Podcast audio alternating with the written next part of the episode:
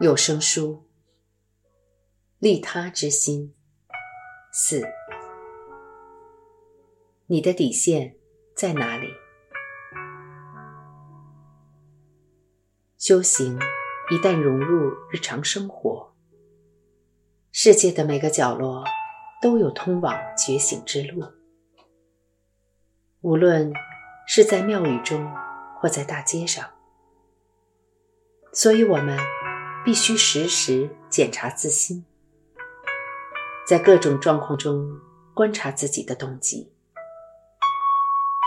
纵使我们并不是刻意要去拯救广大人群，但是善用日常生活中各种机会的结果，不但让自己的全部生命都成为迈向自由的解脱之道。同时，也成为帮助别人解脱的助力。方才所说的那种神圣无我的慈悲心，听来也许太过非比寻常。完全放弃私心，百分之百奉献自己，为别人谋取福利，而且别忘了。所谓的别人，可不是个抽象的字眼而已，他们可是真实的人类。所谓的别人，可能是个迷人的人，也可能是个烦人的人。也许住在纽约华尔街，也许住在鹿港老街。也许喜欢看《欢乐大爆炸》，也许只看美国的福斯新闻网，也许聪明睿智，也许笨的令人难以忍受。你的底线在哪里？那位正在受苦的朋友，如果超出你价值观的底线，你是否还愿意伸出援手？事实上，慈悲不是为了完成行善利他的大业才去刻意制造出来的，它本来就在我们的天性中，是我们本质的一部分。每当我们唤起这慈悲的本性，自己所得到的收获和利益，一定。不少于那位受到我们同情关怀的对象，真心为他人努力时，等于自动的在为自己努力。所以，就算只以追求个人解脱的观点来看，我们付出的任何时间也都没有白费。佛教中有一句话说：“帮助自己的最好方法，就是帮助别人。”就在我们尽己所能，试着给予别人一些恳切的谏言，把内心最深的洞见拿出来分享，真心希望可以帮助对方解决问题时，常常。也就是自己顿然有所领悟、洞见自己问题的时候，就在我们努力帮助别人解决问题时，常常也就是自己突然感觉烦恼解脱了的时候，双方都互蒙其利的可能性，永远都在那里。因此，我们毫无理由认为自己是聪明的一方，而眼前那位可怜又烦恼的家伙什么都不懂。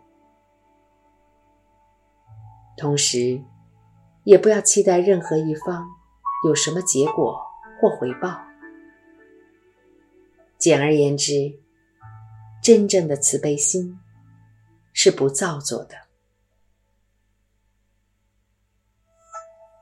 无畏之心。慈悲是会进化的。刚开始时，它只是个小小的、特别的东西，最后却能进化成像天空一样广大的。最初，它可能只是源于我们对一件小艺术品或小宠物单纯的喜爱、欣赏。慢慢的，我们逐渐把心打开，对世界上越来越多事物感到喜爱、欣赏与感谢。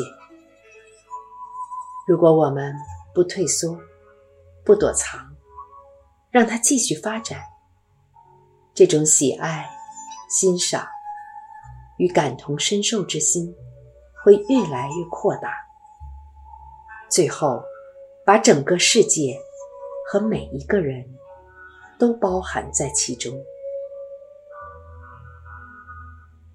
不过，前提是一开始我们必须先愿意打开心才行。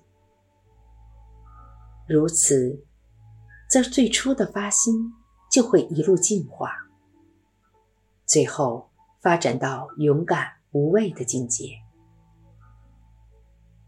在我们前行的道路上，我们需要无畏的心。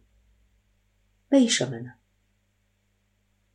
因为当我们打开心的时候，我们是把真实的自己完全暴露在全世界的面前。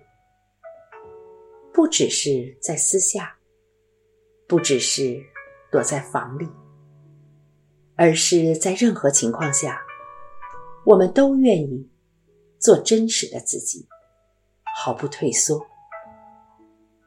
而这是一个非常需要勇气的行为。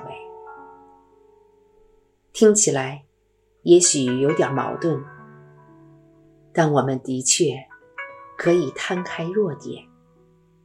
又一无所惧，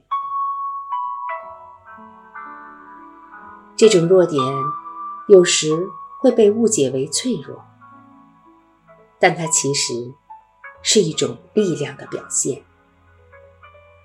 一般来说，将自心敞开来，也就表示毫不设防，会让自己处于被攻击的危险中。于是我们觉得，如果不把自己武装防御起来，等于给自己找麻烦。这样的想法在我们心中根深蒂固，以至于防御自己变成一种反射动作。有时我们甚至不知道自己在保护什么，只是一种神经质的反应。然而，在修行之道上，这样的防护罩必须降下来。而真正能降下防护罩的唯一方法，就是相信自己。这里的“相信自己”是说，你不只相信自己可以对付自己的烦恼，也相信，当烦恼之人冲你来。你也应付得了。如此一来，周遭一切都难不倒你。失去这样的信念，一切就会压力重重，那种真实的敞开感不见了。作为一个无所畏惧的人，并不表示要变得很有攻击性。要强化我执，或增加自我的重要感。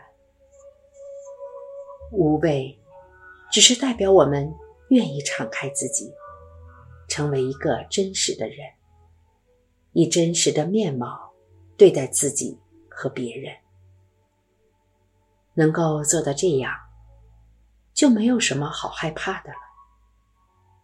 相反的，如果我们必须戴着面具，假装自己是个乐于助人的善心人士，隐瞒自己的私心，那么永远会害怕，永远需要躲藏。